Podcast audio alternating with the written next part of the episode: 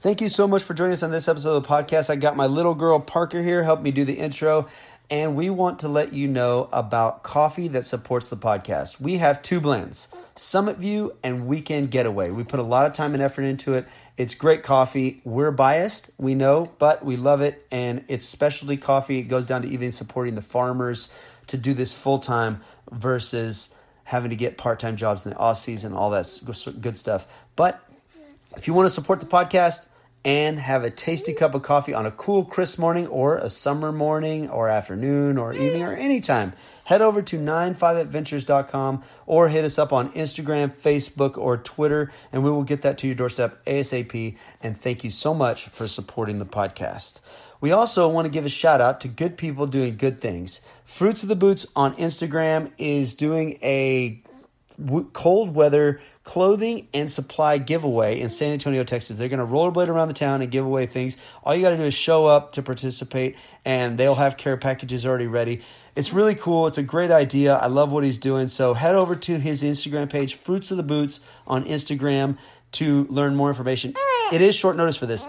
It'll be Wednesday, 12 30, 2020 is when they do this. The information is over there, but he's going to be doing more. I'll be able to give you more heads up uh, on different things that he's doing to help out the community, but just wanted to give him a shout out and support. That's Fruits of the Boots on Instagram. Go check him out.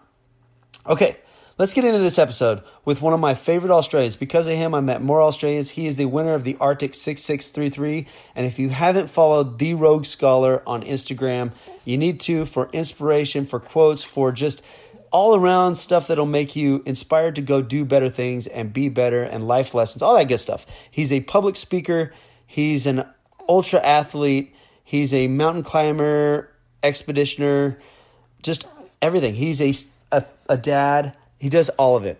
And I love every time talking to him because I feel like I gain so much knowledge. Please welcome my friend, Paul Watkins. All right, you can drink as much coffee as you want.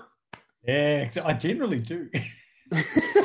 that's a good that's a good thing. I believe I can read and cherry pick any of the studies that I want that tell me that I can drink as much coffee as I like. Um, that's how science works. Yeah, what we do. that's how we do. just cherry pick. Just look at the just look at the studies that we believe in, and and that's where we're going with. Well, they're the right ones, obviously. oh man. Oh, so let's go. Ahead. I want to start it off um, with your post during. You were just saying you had some of the strictest quarantines, but your post of reading the little passages from the books and stuff like that were super inspirational. Like your tone, you're hilarious for one. Like it just brought a little smile to my face every morning when I get up and I I realize like, oh, that's awesome. I hope he doesn't stop these. then it ended, and I was like, just like a great TV show, he ends it at its at its peak. I ended it, I really enjoyed it. Like it was fun, but like it's not the case of like a lot of social medias where like you know you've got to post every day at this time and have this lighting and do that. It's just like I would post it because I'd read something or came across something that I really liked and thought, yeah, I'm going to share that. That's really good. And then when you kind of, I ran out of stuff for a while. I'm like, I don't want to just post stuff because you've got to post every day. It's like, if I've got something valuable to say, I'll say it. And if I don't, I'll shut up. Um, so I kind of hit that point where I just got really busy with a bunch of other stuff and I wasn't getting as much time to like, you know, read and listen to podcasts and expose myself to a lot of other bits and pieces, which is where I get my inspiration from. So all of a sudden, I'm like, okay, I'm a little dry on the ideas. I'm just going to stop and take a break for a while. I'd hoped it'd only be a couple of weeks. Turned out to be like a month or two months. Uh, but now that I've got a bit more time, I'm now getting back into listening to some different podcasts. I'm back into reading a lot more stuff, and now the ideas are starting to flow again. So I'm coming back. It'll come back, I promise. uh, because I do, I enjoyed it, and and it's funny you you put it out there, and like I'd hear from you and a couple of other people, and you know my mum would like it and stuff like that, and you heard nothing else, and then I missed a couple of days, and I got a ton of messages, people going, "Bro, where have you gone? What are you doing? I was waiting for it." And you're like, "Oh, okay." People were listening and enjoying it, so you kind of forget that it is actually getting some traction and people are finding some value in it. So it'll be good. It, it's coming back. It'll be good to get back into kind of the swing of things again. Well, in a place like over there, like you said, you're in Victoria, right?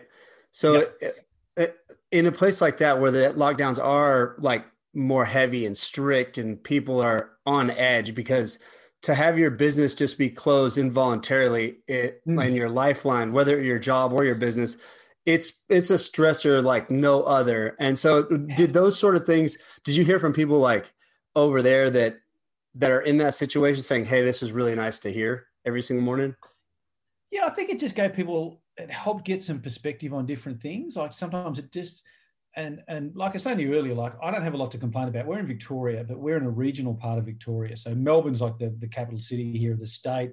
You know, you got three plus million people there, uh, but we're three hours out of that. So whilst Melbourne Metro was in a really hard lockdown when we got the second wave come through, we were in a slightly lower level of lockdown. So we didn't really have a lot to complain about. Um, but I think for people stuck in there, it was really I felt it was valuable to give people some things that just change their perspective a little, or let them have a little bit of mental escapism, or just something that took them out of their own world. Because it's really easy to just get locked down in your own four walls and like everything's coming in. So if I could give them something that for a couple of minutes a day, like I tried to keep it to like 90 seconds, just you can do 90 seconds of just hey that'll give me something to think about today or change my perspective on something just just to kind of stretch the mental landscape a little bit. Because for a lot of people as you said like when your, your business is shut and you got nothing to do and that's your livelihood like there's some tough times. That's that, that was hard. I mean i look at it now and go i'm i'm glad that the, there seemed to be some value to it. We didn't do it, have a lockdown, come out and go, hey, we're still exactly where we were before. And so we did the hard yards, we had the lockdown, and like we haven't had a case for like 50 days. Like it's been fantastic. Like, you know, things getting back to normal. People do whatever they want, pretty much go wherever they want. Like masks, be like, you know, some businesses require them, but generally you don't have to worry about it. So at least I feel like there was some value. The pain was worth it to get us to the point where we feel like, hey, we're in a good position now, or a better position than what we were. Um, but yeah, she's. It's been interesting. It's been interesting. Yeah, I imagine. I mean, for people who didn't have all the land and stuff like that, could could mm. people go outside? Like, can they go outside yeah. and like run around and stuff? Yeah, they were limited. Like when it was like the I think something they call stage four lockdown for us here was a case of going. You had an hour a day of exercise, and you could go outside. You had to be within like five kilometers of your home, um, but socially, like there was basically nil. There was your house, and that was it. And you know, you could go out and get your groceries, do your essential business, that kind of stuff. But otherwise, it was just, dude, stay home. Um, just chill out and we're going to get through this. We, the original plan was six weeks. I think it ended up being like 10 or 12 weeks. So for, for people who didn't have a large social network, like, you know, if you didn't have family, if you're living on your own, that kind of stuff, it would have been really rough. Um, if you didn't have that space, if you're in an apartment building or something like that, yeah, you can get out and do your hour of whatever um, and do your groceries. And that was about it. So, I mean, I said to you, we're, we're outside of that. We've got some land. So it was kind of a different experience for us, but we're not the majority. So I kind of had to keep that in mind. And so, like, and I imagine you're also not the majority when it comes to like what you've done too. Like mm. the Arctic 6633, you're by yourself for a long period of time. You know, you're all by yourself, yeah. like really all by yourself. You don't have any contact with anybody. No, it's really weird. Like if you, in my business days, like doing training and courses and all that, you do like, you know, psychological evaluations and stuff and all those Myers-Briggs and that kind of stuff. And based on that, I'm an, I'm an extrovert and, you know, but I, I'm very comfortable as an introverted person. Like I get energy from extroverted activities, but I'm generally most comfortable when I'm introverted. I'm quite happy on my own. It doesn't worry me. You know, my physical training is generally on my own, and a lot of my athletic endeavors are on my own, and I quite enjoy that. So it doesn't trouble me. So, you know, I I got a giggle out of that meme that introverts are going like 2020. This is like the best year ever. Like I don't have to talk to anyone, and I don't have to go anywhere. You know, I can just hide. You know, so but uh, yeah, I guess you know for some people their their mindset and their their social structure was going to be a little bit more resilient to surviving this year than others, and that's not a criticism. That's just some people happen to be lucky and they're going, hey, I, am kind of okay in this environment where others weren't, and that was just I think it was just luck of the draw. Yeah, I mean, well, I mean, I'm kind of the, as, the same as you. I'm perfect. I love being around people, talking to people. I have this podcast. Obviously, I love talking to people. Um, but at the same time, I'm, I almost find the intrigue in getting lost. Like in certain things and being by myself and not having anybody around and being in my own head like that's that's also equally as fun like i can be okay in either situation like yeah i definitely want to come back to seeing people though like i want to come back to seeing people and talking to people but i'm okay i don't panic or it doesn't affect me the same way as it does other people but um i'm I think this year has been like a mind open for. I, I said it a lot. Is that it's it's kind of like a um, it's an eye opener towards a lot of things, like what we just talked about here with being comfortable in alone spaces, like by yourself, and understand like because that's tough. I mean, social we're social beings, so we need to yeah. be around people. Um, but then also the health and fitness part of it has been like a crazy eye opener, especially mm-hmm. the way this thing attacks people who are out of shape. Like it, I mean, it's it's not that it doesn't affect people in shape, but you have a far greater chance of it being like minor, you know, when you're yeah, in shape. Yeah, yeah, absolutely. I think this has been. I don't know if this is the right term. It's been a bit of a gut check for a lot of people to go. You know, for some people, the idea of being alone in your own head is horrifying, and yet I think there's a lot of value in spending some time and getting comfortable just up here, you know, with your own crazy roommate. You know, you've got to get some time and get some control and be comfortable with that. And that is a really powerful tool to have to be able to go, if you have to sit down for 10 minutes and not say anything and be totally alone, can you do that? Um, and for a lot of people, that's just completely i cannot do that like they just can't wrap their brain around it yet it's a it's a skill um, and for other people to go you know, and I've, I've talked about this in, in blogs and, you know, ad nauseum all the time before. Like, if you don't treat yourself well in terms of your mental and physical health, sooner or later, there, there comes a bill to pay. And it, it's generally not at a time of your choosing. You don't get to negotiate it. You don't get to kind of afterpay it, like, or whatever, kind of, you know, lay by it. It's like, nah, due now. Um, and, and that turned out to be a big problem. Uh, and, and and hopefully, uh, you know, a bit of a, a, an amber light for people to go. Dude, I need to get some things sorted out because next year might be cruisy, or it might not, or it might be worse. We don't know. So you know, you you got the warning. How about we we, we start tackling a few things? That's my that's my favorite thing to see. It, like when people post, I can't wait for 2021. I was like, what does that number do? Like that date doesn't oh. mean anything, does it? Oh, thank you. Yeah. yeah. I just and, and I, actually, I was I was going to repost a blog I wrote kind of this time last year to go like January one, like New Year's Day, like there's like a million different calendars in the world, depending on what religion and country you're in, and they all have a different New Year's Day. It's just a date. Like all these people going, oh, I can't wait for 2020 to be over dude, the world doesn't care that it's January 1. Like, you know, COVID doesn't care, your bills don't care, your health doesn't care. You know, if you were unhealthy that yesterday, you're still unhealthy now. And if you got bills to pay yesterday, you're still to pay them now. And if you're dealing with stuff yesterday, you're still dealing with it now. So skip the whole, we're going to wait till New Year's and I'm going to have a resolution and do it. No, dude, just get on with what's got to get done because it's not going to change because the calendar flips over a page. It's, it's going to change because you change it, and that's that's the only way that's going to happen. I, I mean, that's it's absolutely like I think the same exact way. And probably one of the things that opened my eyes the most was, and it's my favorite book, is uh, Viktor Frankl's Man's Search for Meaning. Mm. That book, like, if you look at every situation, like I know nothing compares to what he was in, but if you put yeah. yourself in that mindset of, you know, what can I do to make my situation better in every single situation? Like, what am I doing that causes myself more pain or grief or whatever? Yeah. Um, it makes things a lot, you see things in a different perspective. And it also keeps you looking for ways to improve your situation all the time. Like, what can I do? What can I do? Yeah. Like, and it makes you happier. Like, it makes you comfortable in mm. uncomfortable situations. Yeah, and I think it's important for people because, like you and I talk about this a lot, and there's plenty of people who talk about you know doing those, those hard things and all that kind of stuff. But it's important for people to remember that it is hard. Like it's not easy. So if you if you say, oh, I'm going to really focus on things that are roadblocks for me mentally or emotionally or physically or whatever, and you struggle with it, it just makes you normal. That's okay. Like it's okay to go, this is really damn hard to figure out, you know, why I'm unhappy or or why I'm not progressing here or whatever. And you might have to come up with some hard truths about, hey, turns out I'm not progressing because I'm actually shit at that. And maybe I should stop doing it and do something else or whatever it is.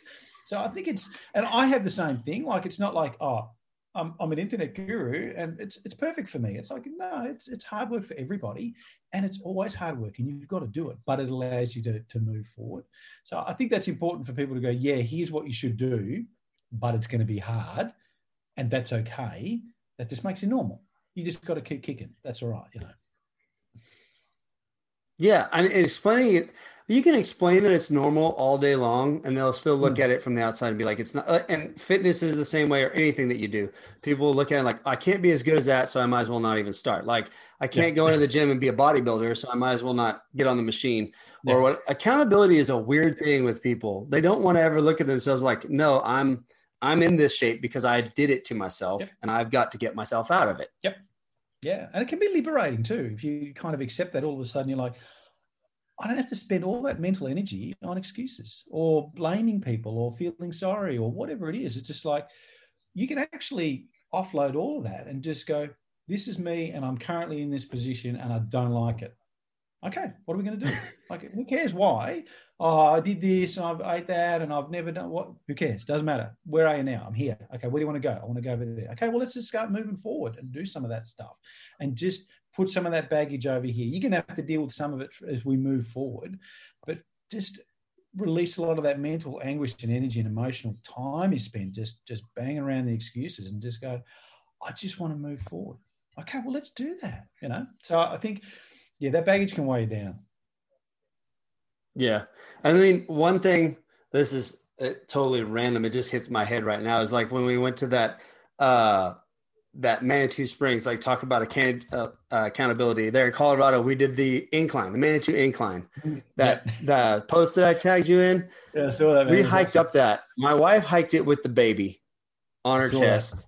the whole way. I had the diaper bag, but uh, we started. It was real cold, and we started with jackets, and then like those just came off. Like we're yeah. sweating just walking, and the yeah. whole time I'm walking up, I thought, man, this whole time I thought you know, I could probably finish one of those races that Paul did. I don't think that I could win, but I could probably finish it. And then, like halfway up, halfway up, my wife goes, "This thing's not even a mile long," and I was like, "That that's not a mile? No, it's like nine tenths of a mile." It's like, whoa, there's no way wow, that's like incredible. Like it's it it it really was like an eye opener to me. Like, dude, I can see where I'm lacking in. Like, I I mean, mm-hmm. I was getting a little cocky thinking that I was in shape, and then I see that and I go, that's why he mm-hmm. does all those thousands and thousands of box steps with a weight vest on all the time.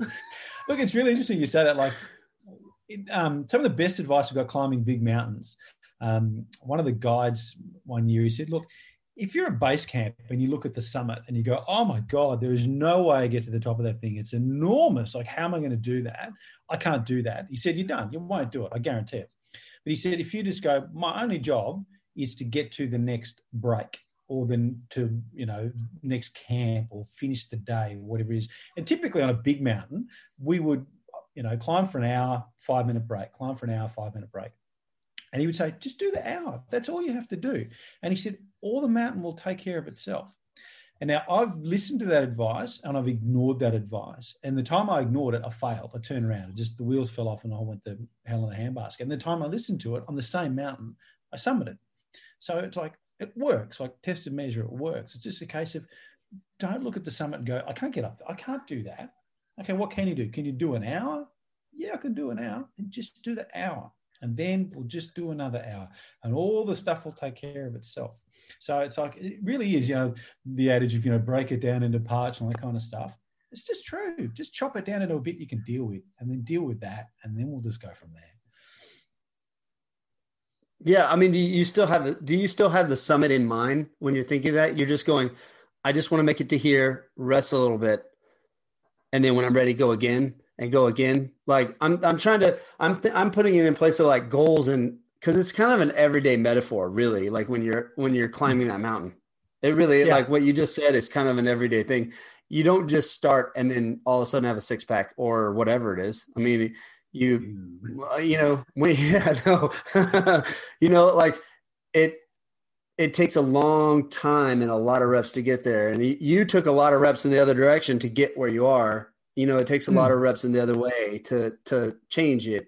And so setting those little goals is important. I have a really bad problem of I like I want to be good now. And if I have any sort of success, I'm like, yeah, you know, like I'm like, okay, I should be even better, you know? And then yeah. I fall down. I'm like, oh, that's humbling. That's that humble thing that's like there, kicking me saying, You're not that good yet. You need to recognize that. And you know, then I switch gears and keep going. So it's a really difficult thing for me to like set little bitty goals as I go along because I want to see it now.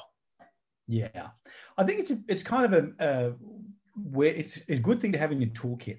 So yes, you have the big goal in mind. I want to get to the summit. I want to finish the race. I want to promotion, earn this, do that, whatever it is. But have that ability to break it into parts is really crucial when the wheels fall off and it all goes to hell in a handbasket. So the times that I've found that skill of going, dude, just we're just going to survive this bit, is when it's really the wheels are really fallen off. Um, like in in the six six three three, there was a section. Um, second last night. Like it was so cold and so like I was so exhausted. I just went, okay, watch. I'm going to set it for 15 minutes, and my my sole goal is to stay upright and walking and move for 15 minutes and not just completely fall apart. And I just literally broke the whole night into 15 minute lots. And I didn't care about anything beyond that 15 minute block because things were really hard. And then, you know, you get the next morning, the sun comes up, and okay, we can extend a little longer now and, and kind of move forward and see the big picture again. So I think sometimes it's good to go have the big goal and the dream. That's cool. But it's important to have that skill in the toolkit to go, at some point, the wheels are going to fall off for a little while and things are going to be a bit wobbly. Be comfortable to go back into the little chip, chip, chip, chip, chip okay, bigger steps and, and away we go again. You got through the, the muck. Now we can kind of move forward again. So you've got to be happy to do both. And then recognizing when the wheels fall off as well. Like you mm. recognize, like, okay, this is part of the suck. Like this is it. Yep. I'm prepared yep. for this. Like you, I mean, I I use visualization a lot. I like like obviously it doesn't always work because I visualize myself finishing one of your races or climbing one of your mountains, you know. But um like visualization and putting myself in that position, like recognizing when things are going to go bad, like if they go bad, what it feels like, and then just say, okay, you're not dying, you're good. Yeah. Just yeah, keep pushing forward. It'll be over soon enough. Yeah, there's a big difference in visualizing, and this is where it can go right and go wrong. I think it's very dangerous to visualize the task being easy and you being a superhero and it all happening versus visualizing the reality of how hard it will be and you overcoming that hardship. That's really different. And i always try and focus on the i want to visualize myself triumphing over the hardship. Like it's really hard and i am struggling but i get it done versus it was really hard and i'm a superhero and i just waltz through it because then when you don't and it's really hard and you're like i thought it I'd be, you know, amazing, and I'm not. That's when it gets, you know, gets mentally a bit wobbly. Versus going, I knew it would be hard, and I knew I would hate it and hate myself for being here. That's okay. We're mentally prepared for this. We've seen this movie, and now we overcome and we move forward. So visualization is great, but I think you've kind of be got to be proactive and sensible about what you're visualizing and how you see it playing out. I think the val- the value of you like you've experienced that though. You know that feeling of visualizing the great and then it falling all falling apart. I think yeah. that is what sets you apart from just being able to like pe- when people hire you to speak, it sets you apart a little bit from some of these people who, well, a lot actually, haven't really gone through any failure or struggle like that. That yeah. that feeling is is deflating. Like it's hmm. crazy. And and on yours on your like on your level, like where you were at, I should say, in that race, it's even more so because like you've trained all year, you get one shot, and here's this race, and then you don't make it. it blows up. yeah, and that's yeah. But it's like my favorite thing is like you get on Instagram and you find the 25 year old life coach, and you're like, oh come on, man, I don't, I don't think you had the doing that. You know, I don't think you're qualified.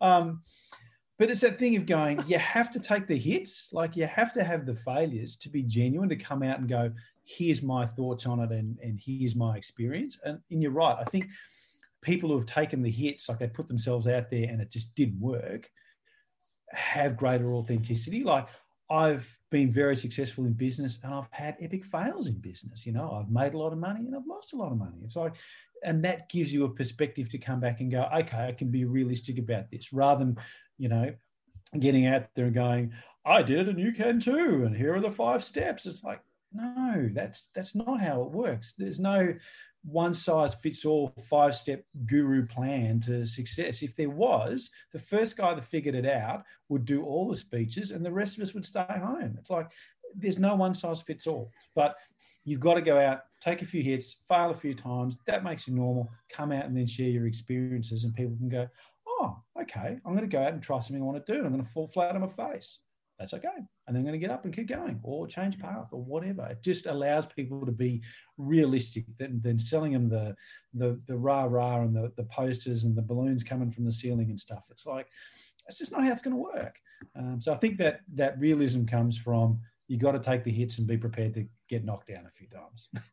which I've done. did you did your businesses fail while you had the family, like while you already had your family too, like your kids and your wife and everything? Like, did the businesses you lose? Did you have a family at that time as well? Yeah, a bit of both. Like I've had um, I've had successful retail businesses and other retail businesses where I've just started and then closed the doors and gone, that idea did not work, or you know, it didn't pan out the way I thought it would. Um, same in property development. Like I've had developments where I've gone, we made money, yay, we broke even, we didn't break even. Like you know, just a mix of all those things. So, and, I, and you've kind of got to take. I mean, I'm fortunate in that I have quite a diverse kind of set of business stuff that I'm involved in. So kind of a diversified approach to things, which means you can afford to go, you have a few winners and a few losers and some in the middle, and you can kind of work your way through that. And thankfully the winners have been better than the losers. But um, I do think your risk profile changes as you get older and you've got, you know, partner and kids and those kind of things. You kind of got to be a little bit more conscious of you're playing with chips that aren't all yours anymore. Like when you're a single guy, like mountain climbing, you're a single guy, you push the envelope, you got no worries with that. But when there are other people involved and they might be relying on you, it's like, well, you may have to temper your own personal ambitions for a few things because you have responsibilities. People are relying on you to come home or pay the bills or put money in the bank account, food on the table, and that kind of stuff. So it changes as you go. Yeah, I was just I was curious because losing a business any at any time is it's easy for people to look back and that have never actually because I've been a part of a super successful business and then losing one due to like mm. things out of our control and yeah. it's a gut punch. It's I mean it doesn't hmm. matter how big or small or whatever that business is. That's you feel like you feel like there's something personal somebody attacked you yeah, every negative piece of feedback is like a personal attack and like, you know, an epic failure and those kind of things. And that's because you care. That's the flip side is going, yes, it feels bad, but it feels bad because you give a shit. Um, and that's a good thing. So it doesn't make it any easier to easier pill to swallow. But I, I look back and go, well, you, you were passionate about it and you cared about it. And in the businesses that have been successful for me, that passion and caring about it I think has always been the driver anyway, because you're if you have employees, they know that. Um, and that then inspires them, and then you have a greater chance of success. Um, and when it's a one-man band, it's a it's a little different. But I think it's important to reflect on the reasons why you felt the way you did, because um, some of those reasons are really good. It just means that maybe it hurt because you're a nice human being. That, that's a good thing, you know. I'm glad you said that because that's it's one thing that like I think it gets overlooked a lot is that it's hmm. really because you cared. Like you rolled the dice, yeah. you took this chance, you hired these people, you did all this stuff, and you really cared about the people you hired because obviously you care about this business and you care about everything else yeah. like growing and you want everybody to have jobs and support them. And then when it falls yeah. apart, you feel responsible for that because like this was your idea and then you feel even worse because you cared so much. Like, and so it's yeah. actually, it's what drives you being an entrepreneur in the first place yeah. or whatever it is, or whatever task you want to get through. It's what drives mm-hmm. that.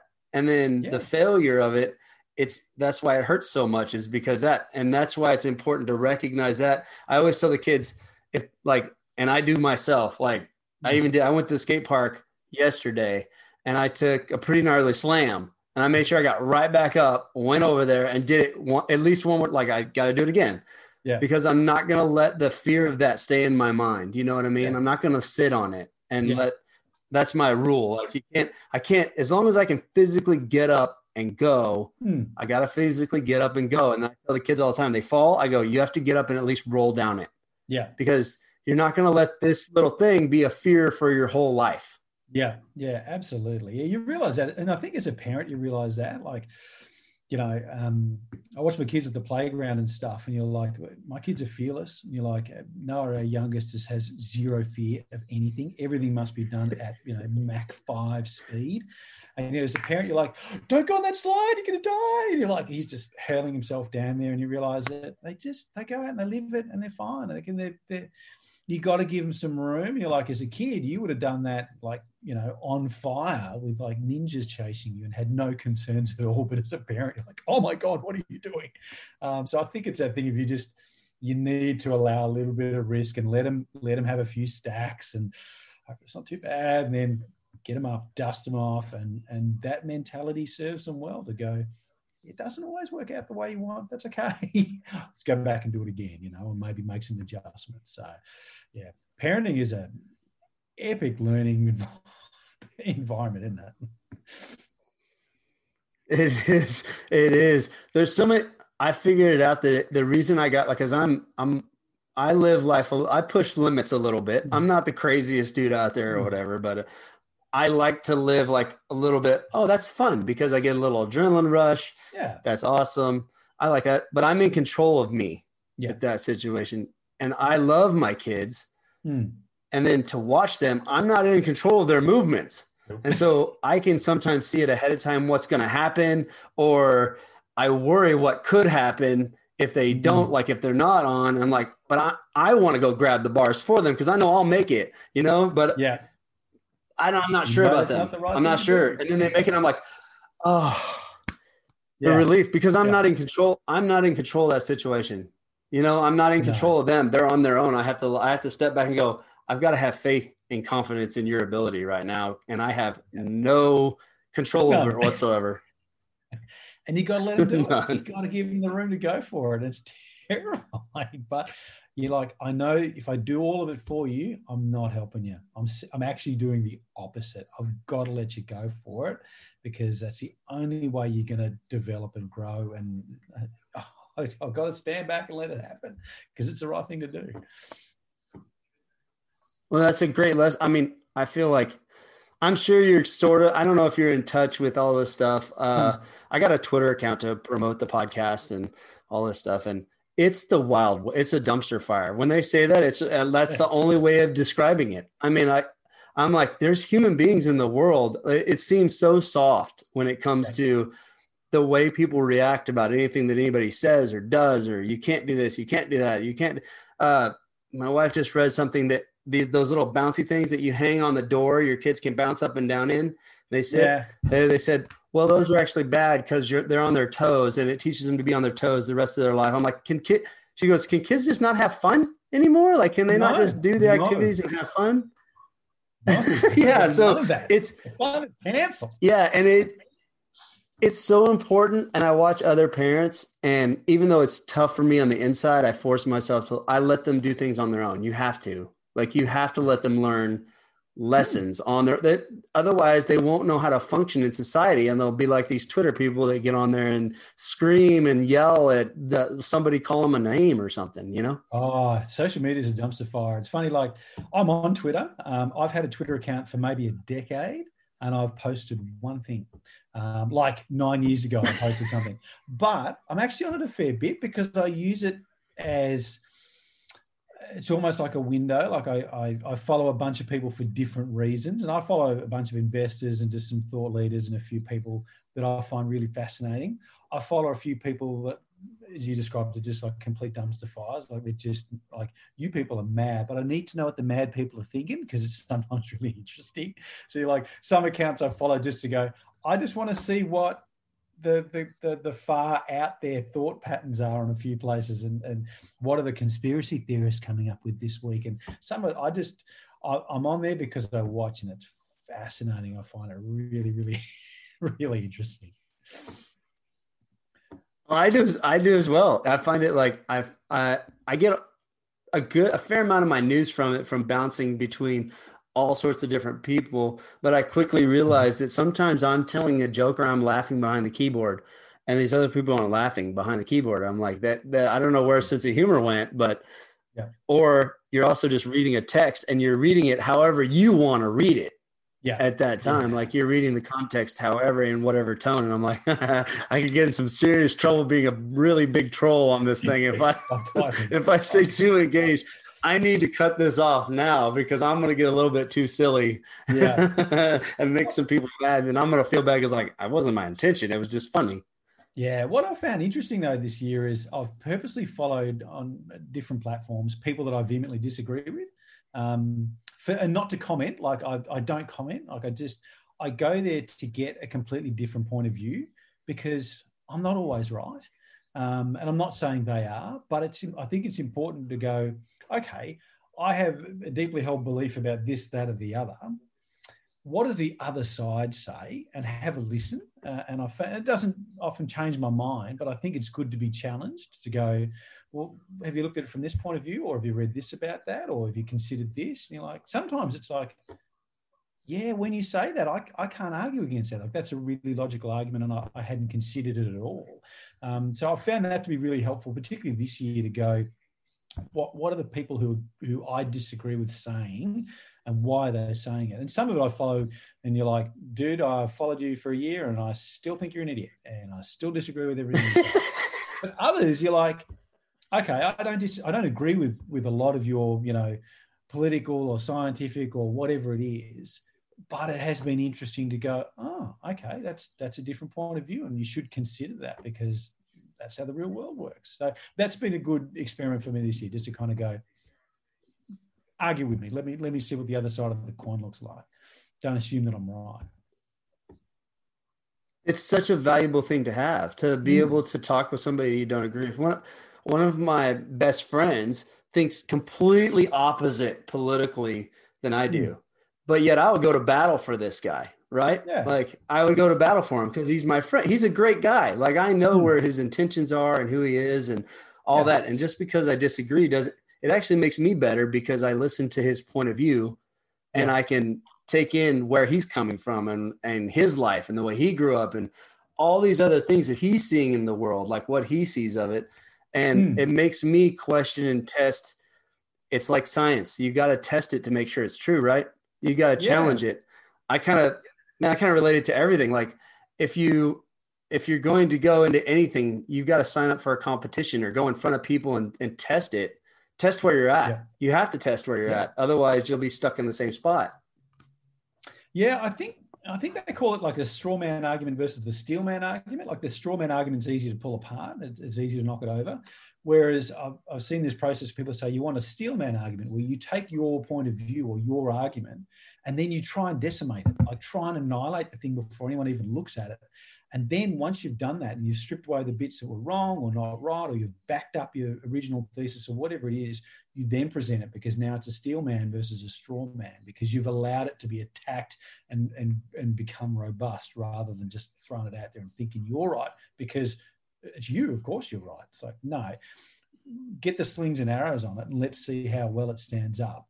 Um, and I think that's missing. There seems to be a lot of case of going you're, you're either this side or you're that side and there's no central ground. It's like either you're over here or you're over there and i must yell at you because you're not over here and that's just the way it is. And i think that's been really painful for a lot of people and for a lot of progress. It's stifled a lot because everyone's just stuck on one side of the fence yelling at the people on the other side of the fence when the fence probably doesn't really exist. Um, i think that's been really tricky. Well and over here, obviously, if you've followed any sort of politics or any of the things going on in, I mean, it doesn't affect us in Texas really much. I mean, really, if you walk outside your door, it's not like that. It's not mm like what you're seeing. So you have to take that yeah. with like a grain of salt as well. But yeah. politically and all the things that have gone on over here is wild because it's exactly like that. It's like you're either this side or that. You can't have an opinion over here. If you're for somebody, you're obviously the enemy. Like you're an evil person. You're like, wait a second, yeah. no, I'm not. I'm I'm not. I just happen to disagree with the other guy on a few things that are important to me or something, you know, back and forth. And I don't know, is it the same way over in Australia with those sort of things? Are people are people getting like as divided as it seems like over here in the United States? No, like Australians have this kind of, uh, you know, from overseas, people look at Australians often as being very laid back. And the politics, I think, is very similar. It's like we have a generally a two party system, but from my personal perspective, they're just different shades of grey. they're not like one's black and one's white. They're just like, you know what, you could change, we could change political parties entirely, probably wouldn't notice, probably not a lot would change. They're all just kind of, you know, mellow versions of each other, which I think is also bad sometimes. I think it's good that every now and then someone comes up and says, we're just going to throw the whole thing out and start again. So we do have a generally a similar kind of two party system, maybe three party system, but it's, it's, from my point of view, there's there's a lot of grey, and that's just about it. Versus from what we see now, of course, from my, my, point of view, I'm seeing it from social media and news reporting, which you know you got to take all that with a grain of salt. But it does look like you've got very much there's us, and if it's not us, it must be them. And if you're one of those two, you can't be the other ones. You know, you can't meet in the middle. There'll be none of that. Um, but then apparently all the cool people are moving to Texas or, or Miami, one of the two. So it sounds like you're in the right part of the world anyway. Yeah, just hopefully they don't make it like you got to remember what made it Texas in the first place. It's the Wild West, you know. I mean, people people have this idea of them having like you know us have all of us have guns on our hips and you know all the time. Like, well, I mean, a lot of us do. You just don't see them, you know. But yeah, uh, but it's not. It's it's actually a super diverse area that has mm. an attitude from its founding that is it's very much like, hey, th- we're going to do things the way we want to do them like freedom's important to us here in Texas, and and as long as you can do your thing, I'll do my thing. As long as you don't tell me what I can and can't do, then we're going to be fine, right? All right, let's go about our way. We'll be friends. I'll be friends with you. Uh, Matthew McConaughey actually said it best in one of the podcasts I've heard him going around right now, saying yeah. it like Texas is kind of like Austin in, in this sense is that you can have a guy that's a rancher and a cowboy hat sitting here, an mm. attorney, a hipster, a punk rocker, a hip hop artist, and they're mm. all sitting at the same bar having the same drink, having the same conversation with each other, and they're all friends. Like it's yeah. it's a that's exactly what it is, and Which and is uh, and so I I mean the reason I haven't moved out is I haven't really been fully committed to going. I haven't found someplace better. Utah's super nice I like the hmm. mountains, but also, you know, that there's ups and downs to that. There's a lot of cold, a lot of snow, but yeah, Texas seems yeah, to be the spot. There's a lot of people flooding in because of laws and rules and it's not so hmm. much that it's it's the it's a lot of it comes from they make the rules and then they disobey the rules and do whatever they want and don't let the yeah. people below them do it and that's what really ticks them off. You know, that that's what that's sends them over the edge. Yeah. And then they shoot away to some place like I just got to go someplace where they're they're it's going to be, you know, uniform. Yeah. I think it's a really good point. I think it might have been Joe Rogan who said when he moved to Texas, like the governor of Texas said, if you're in Texas, you vote like a Texan. Like, uh, and I thought about that for a moment going, well, that's the whole point though. You moved there because it's Texas, didn't you? You moved there because it is the way it is.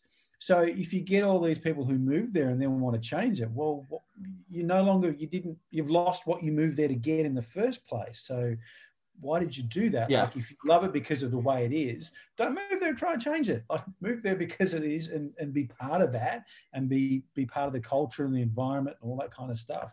But I just, you know, I thought that like I see people going, Oh, all these businesses are going to move to Texas and they're going to change it the way they want it. I'm like, well, yeah, but that'd be stupid because then it's not the place that they move to. It's something different. Um, so it's a, yeah, it's a good kind of, it was a, a thought that I hadn't had going, that's true. Maybe, you know, don't screw it up when you get there well, if you like it in the first place.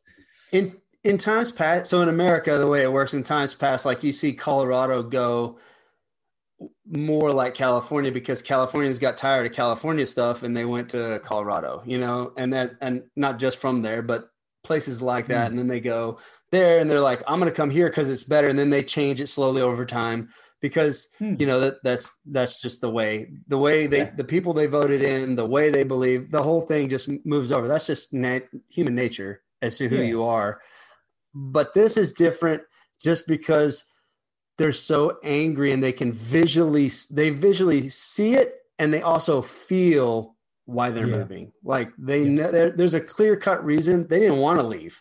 They didn't want to leave California. They're leaving because somebody has done something so egregious to them that they're like, okay, yeah. we have to go. So this place is better because they do it different. Mm, yeah, yeah. So it's it's different that way. I don't. I mean, it's that's one of those things out of my control. I can't I can't control what you know people coming in and yeah. changing stuff or whatever. I have to just keep trucking along. yelling at people. That's why you're not on Twitter yelling at people because you look at it go, but there's some stuff you can control and like you can control what you can. And then the other stuff you're like, I can't do much about that shit. So I'm going to not get loaded up on emotional energy and that kind of stuff because I can't actually do anything about it. So I'm going to go out and spend time with the kids and focus on what I can do and, and work on my things. Um, and it is you you look on the social medias and you see people who must just put 90% of their day just into yelling at other people. You're like, you're making no difference at all. Like, what are you what are you doing? Like, get out and, and go enjoy life and do some stuff versus just screaming to people all day. You know, control what you can and don't worry about the other stuff. You know what's wild about that is that they can people can go to your page and there's no way hmm. they can go to your page and look at your stuff every single day hmm. on social media and not eventually over time be like, yeah, I'm a little bit inspired today, or like I'm happy because I see that like nothing of yours is like there's no it's not political, it's not this, it's not that. It's like all just straight inspirational stuff. They can look, but for some reason, people seem to be drawn to this negative bias. I think I asked Justin Sua this, like, why are hmm. people drawn to it? It's a it's a big question. Like, why are they? Why is it so easy to go? Like, I know this guy's going to make my day terrible, and yet I'm still going to go look at his page. That's a really good question. It's like I get why people put out the content that they know will be controversial is not the right word because some people are putting out there just to tick people off. Like it's just you know the social media, the loudest voice gets the most attention. Sadly, um, so you put out stuff that is controversial because you get the coverage. Um, why do people go there?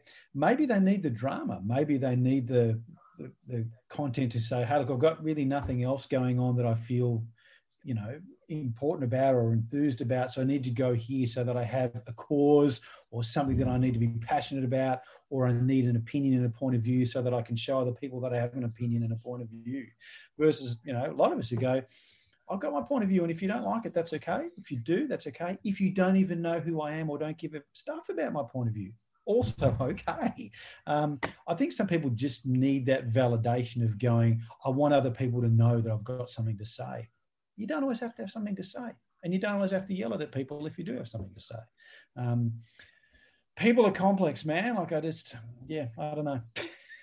I don't know. And like I don't well, post up stuff because for me, it's like, as you said, I've got friends who have very different you know, religious or political or scientific point of views to me doesn't mean they're right or wrong or whatever. They've just got different views, and that's fine. And I don't need to go around telling people what they should be thinking or not. It's just a case of going, here's some what I kind of think as generalist, humanist kind of stuff, and you can get some value out of this, regardless of your background or your belief system or your politics or whatever, because that's all going to change anyway. So let's just go with some stuff that we know is of value to as many people as humanly possible. And that's a kind of approach to take. This is interesting. Let's talk about this. That's interesting. Let's talk about that. That's a value. Let's talk about that. Versus trying to convince you to do something that you're just not going to do or change a belief system that you just you're not going to do that. Let people do their thing. It's an interesting approach that you said that I think you made that comment to me one time on social media that it doesn't look like you just post just to post. Hmm. And because everything that I if I can't do something genuine, it's I'm like, ugh, it almost makes it like it would disgust me. And if I'm sure I've done it a couple of times, and that's why I have this feeling where I go, man, it just needs to be authentic me. If I have the idea and it feels right, just post it. And if it doesn't work out, then I can be okay with it. But when like you listen to Gary Vee and he makes valid points and like just post, post, post, post, post, post, post, post, you know, all day long. Put something out, put content out, have something made, and it works for your business. And I'm trying to build something. So I'm like, where do I what do I do? And then I, I took a step back and I go, I'm gonna apply the fundamentals of what he said, but I still gotta be me. You know, like I can look at that and go, if it's not genuine, just don't do it because that's not what I want to convey out in the world. Yeah. And two things. One, people will smell that a mile away. Like if they know it's just not genuine content, particularly when your content has been so genuine and real for so long, as soon as you start to change, you just post and stuff up, people see it a mile away. They know that. And it also resonates with who do you want following? Like who do you want to be involved? Who are your customers? Who, who do you want them to be? So if you're going, I'm only going to post up when I've got something valuable to say, then the people who are going to follow you and interact with you value what you say because it is valuable. And look, Gary Vee says the same thing. You know, it's about depth, not breadth. It's like you can have a million followers, but if they're all people who don't give a crap, what's the point? Versus having a thousand who deeply care about your brand or your business or whatever it is that you're about.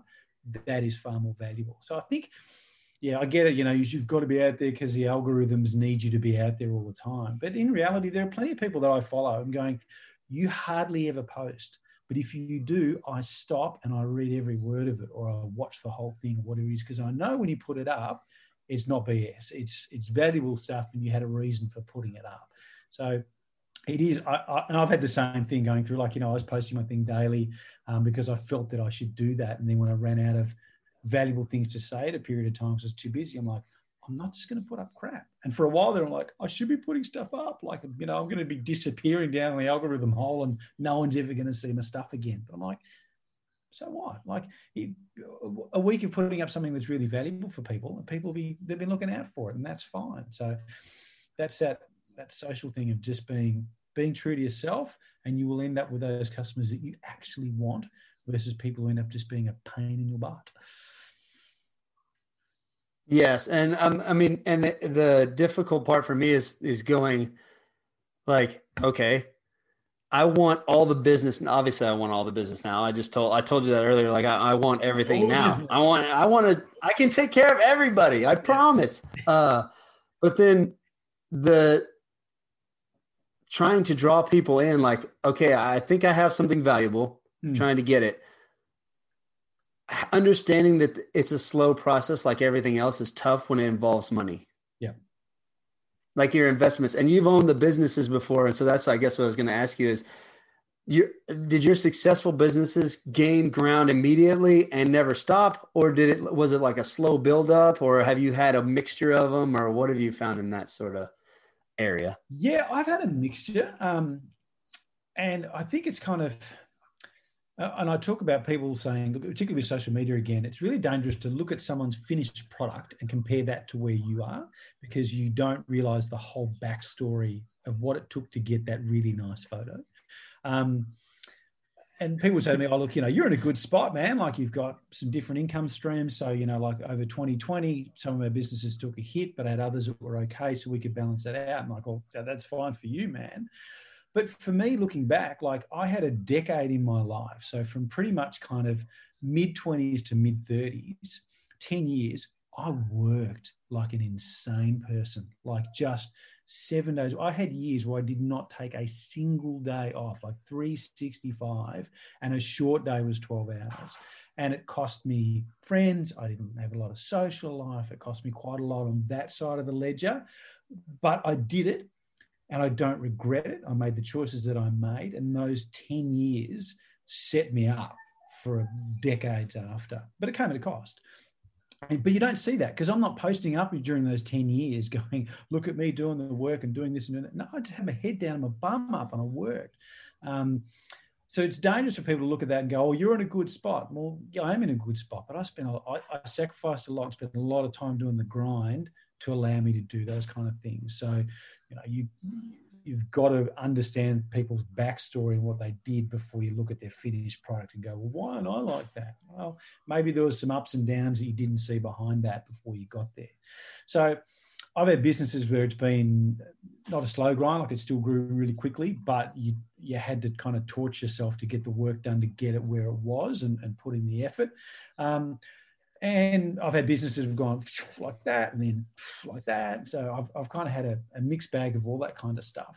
Um, I think the, the key amongst all that has been managing your risk. And it's like mountain climbing, like you have to be prepared to manage risk um, and understand how much could go wrong here and, and, and what the the risk reward profile of these kind of things are. You know, if you're betting the house on this whole thing and it goes wrong, what does that mean for you and for other people versus going, hey, I'm prepared to put this in and hope to get to here. And if that doesn't work, we're still okay and everything's all right. So you really need to kind of have an understanding of your tolerance for risk going into business and what you're going to do and how much you have available and what it means if it does work, what does it mean if it doesn't work, and kind of how those things work. Um, and I've found that really interesting looking and learning from different industries about how people manage that in terms of, you know, the upside versus the downside and being aware of that. It's wild what you just said. Something clicked in my brain because I talked to, you know, a lot of times successful people only they pour 100% of themselves into this one thing and there's nothing to fall hmm. back on like travis barker's book some people may like it not like it the drummer for blink 182 mm-hmm.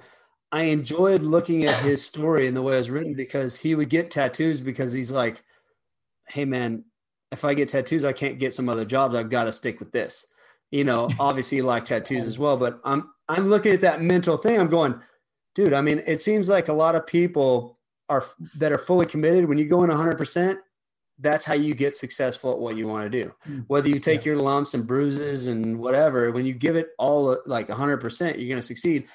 But I just something just clicked with your risk management thing, and you're you know you're talking about how much you worked and to set mm. yourself up here is you can take a smaller risk and still give it a hundred percent of hmm. your effort into that into that thing and give it everything you've got without risking losing things. And I think that needs to be explained for people later on in life, like you were talking about, like, yeah. you know, myself with, you know, I've got a family and it's growing crazy fast. It seems like right now we've got to buy a van because we can't take everybody in the one car.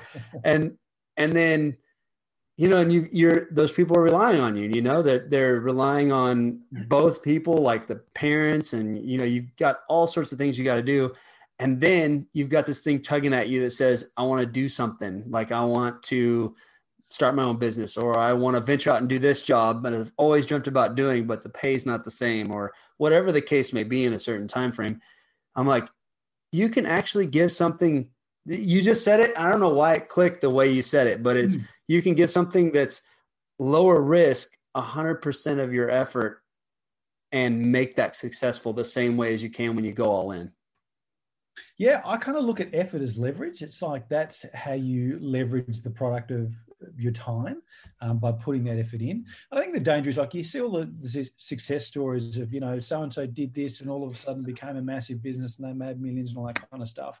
But you forget for every one of those, there's like a thousand grinders out there who are just putting in the hard yards and they didn't have an overnight success. They just ground it out for years and then ended up in a place where they're really, really happy.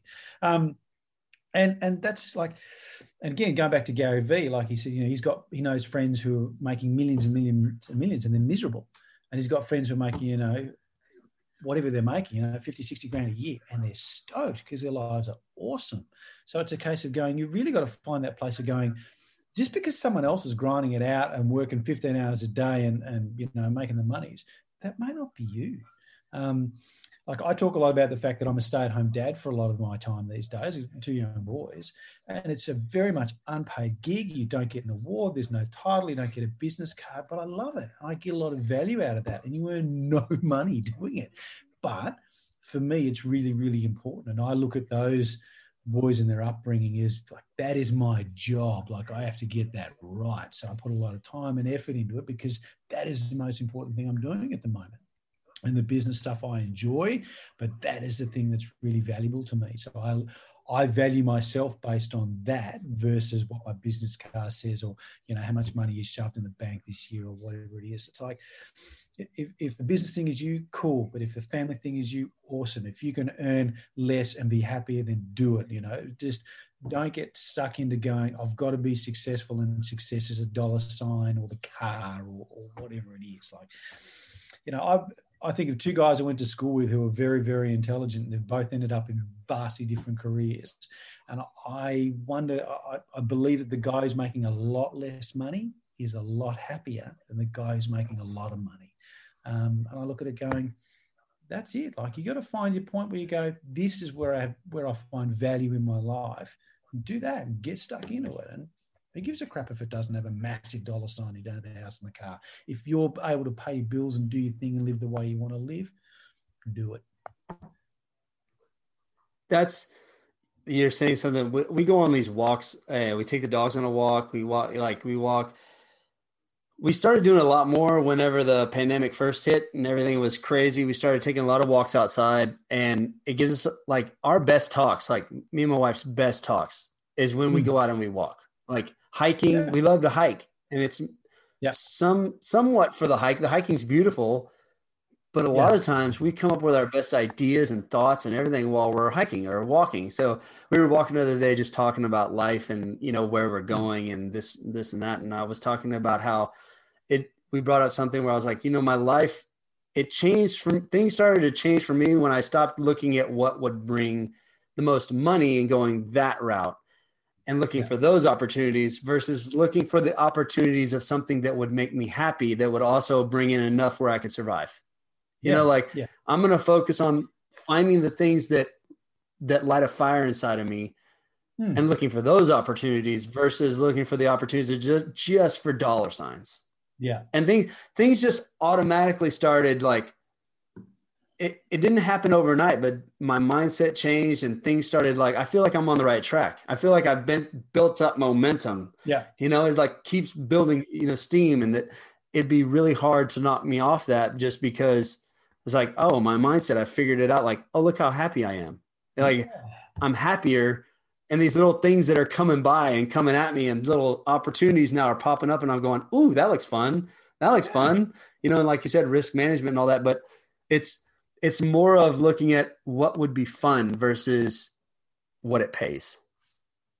Yeah, and your, your whole mindset shifts, and all of a sudden you're like, wow, all of a sudden you're a better partner. And all of a sudden you're a better parent. And all of a sudden you find I'm just in a better headspace. And so all those facets of your life start to change versus I'm just the the name on my business card. Like all those aspects of your life start to get a lot better. And then opportunities do come up. And because you're in a better headspace, maybe you can take, you know, you've built yourself some capacity and some room to take advantage of those things when they come up. But you've given yourself that opportunity to do that. Um, and that's crucial. It's it's just good. It's leverage. Yeah, and there's so much waste. Yeah, and there's so much waste I got out of my life whenever I started thinking about that too. It's kind of weird, like mm. so many wasteful things that put me in better positions to look at opportunities, not just mm. financially, but all over. And like you, when you say better partner, better father, better everything, it, it it improves everything. Not that you may not be bad, but you'll just see it go.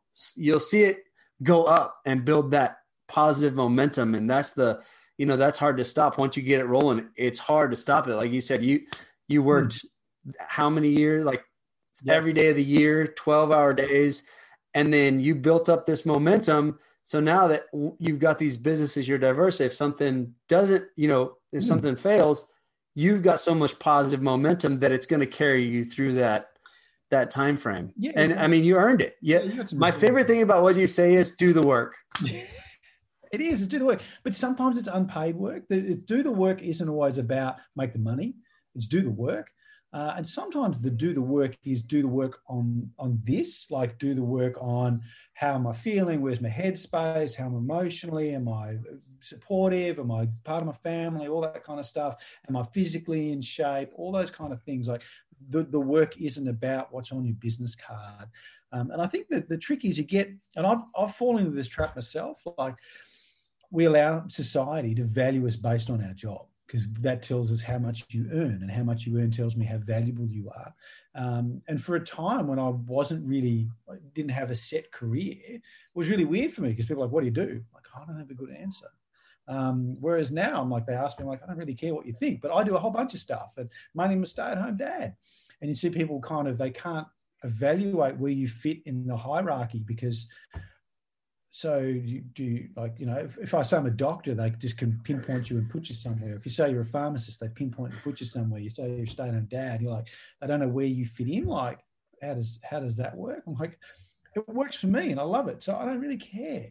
Um, so it's really i think that doing the work thing is about doing what needs to be done regardless of whether other people think it's important or, or it has a value or whatever it is. It's about what do you need to do?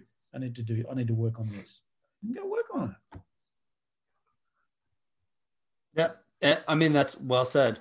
Well said. I mean, your stay-at-home dad thing. I, we touched on that last on the podcast, which was it's it's it's an interesting thing because it's outside of society's norms, Hmm. but it's also like if anybody's ever had kids or or like truly spent time with their kids, Mm. Mm. then they understand like what it takes, like that effort. I've never ever. I, I have the utmost respect for all stay-at-home moms. I'll have the utmost respect for all stay-at-home dads because it's a job that never ends. You say twelve hours, it, you get what maybe an hour or two break 24 sometimes. That's it. It's all the time. wife and I It's were talking about all the this the other time. night. You know. Yeah, my wife and I talked about this the other Yeah, night. I mean- saying, you're a, if you're a single working parent, a single working mom or a single working dad, you are like a superhero to me. Like I, I don't know how you do it.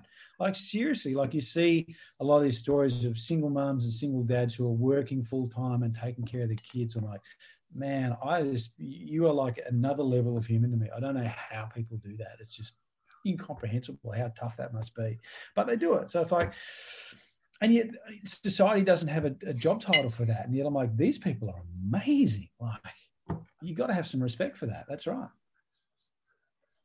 Yeah. And I mean, and it also, once you've gone through something like that, you understand, like people will look at you and go, like, I hadn't, I've had people, even my, one of my brothers like, tell me, I don't know how you fit all this in.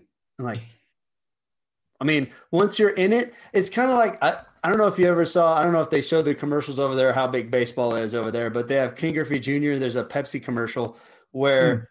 the pitcher throws the ball and he throws, he throws in the high 90s, right? Mm. but it shows how slow it looks to Ken Griffey Jr. Yeah. He's having this whole conversation in his head and he's talking the ball. He can see like the ball moving real slow. Mm. And then he it speeds up right as it gets to his bat. When he hits it, he hits a home run, right? Mm.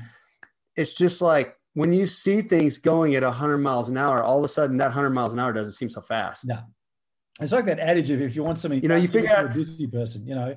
And I, I often joke going with my wife, going, when we didn't have kids, like before we had kids, did we spend 20 hours a day doing nothing? Because we must have had so much spare time. Because now, man, we are busy. Like, but you do, you just, it's got to get done. Like, so you just do it. So, yeah, it's that, you know, give it to a busy person, man, or parent. No, that stuff will get done. So it's so true. Like what? So even back in your younger life, like you look back and look at the same way I do, where I go, dude, how much time did I actually waste? I thought I was busy. I didn't had no clue what I could fit in a day. how busy was no but interesting though like going back a point with the parenting like i think and i hope that this year has allowed a lot of people to redefine their relationships at home particularly with their kids like i've spoken to a couple of my mates who are dads and they've gone it's really changed because I've spent a lot of time at home with my kids all of a sudden, it's really changed their relationship with their kids and their understanding of if they had a stay at home partner of what that actually meant to that person, what they do. Um, so I hope that this year gives people some opportunity to go, okay, aside from all the you know the, the horrors of lockdown and business and that kind of stuff, what did you get? Well, I was home with my family a lot more, and I had that time to kind of reevaluate those relationships and those times and what that actually means and what happens when I'm normally at work and not home, what goes on. So, you know, the hopefully there's some value in that and, and that carries over for some people moving forward about, okay, when life gets back to normal I'm back to work again, do I want to go back to the way I was? Or no, I want to change a few things because I learned a few things about me and my place and my family and my kids, my wife, my partner, and all that kind of stuff. Hopefully. Hope I hope it does too, man. I hope I hope it changed the mindset of business owners and and people who employ people, Mm. where they'll be a little bit more lenient and put less pressure on Mm. people.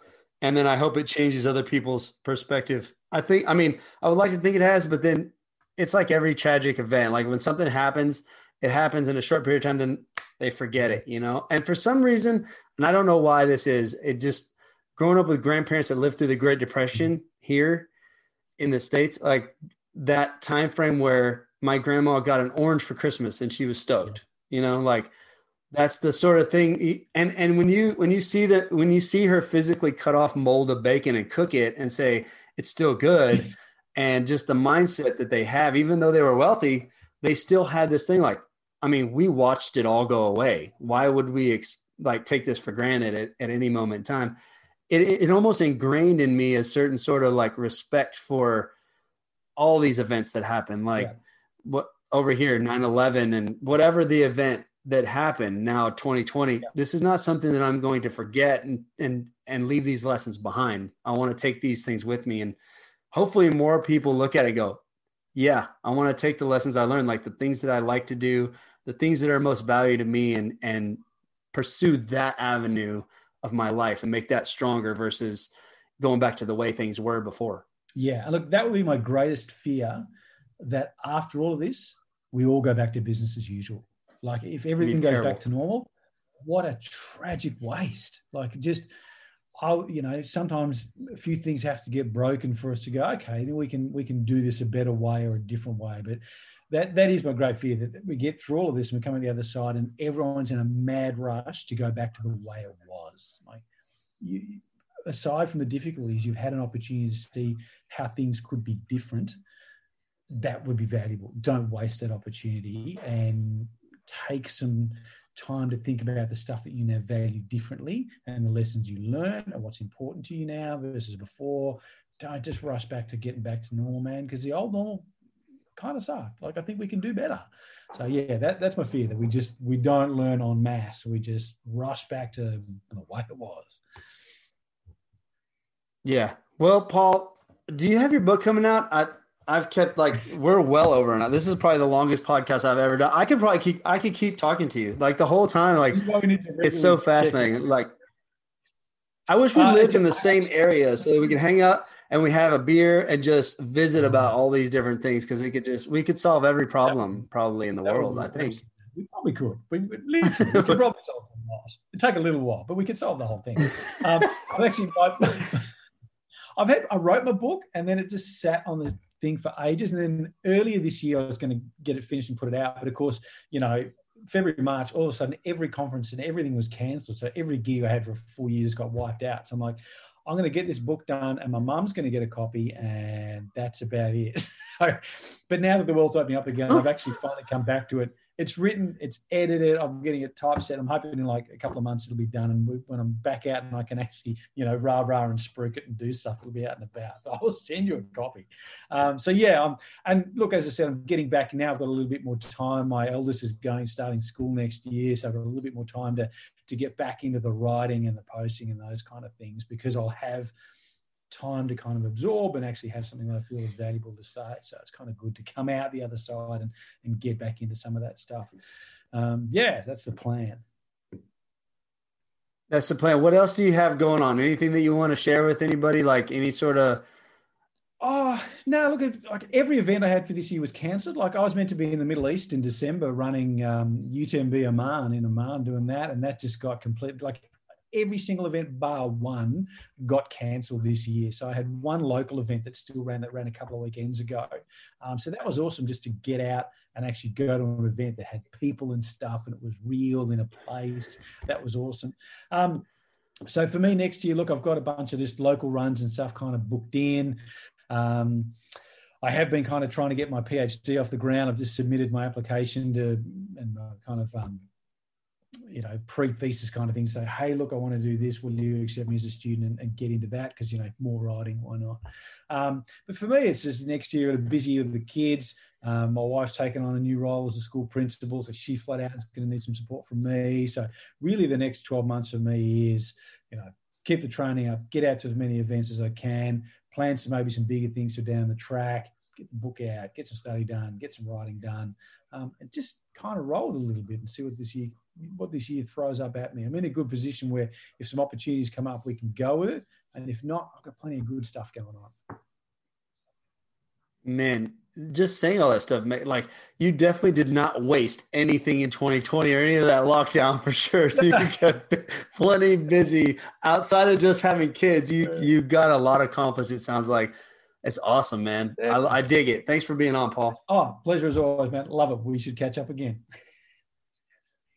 Oh, for sure. What is it we said every six months, even though this was like nine months? Yeah. But it's been that kind well. of oh. year. yeah. All right. Thank you so much for joining us on this episode of the podcast. Thank you again to Paul for joining us. We really appreciate it. If you like what you hear, don't forget to share, like, rate, review on iTunes, and just share it on social media as much as possible. And until the next episode, see ya.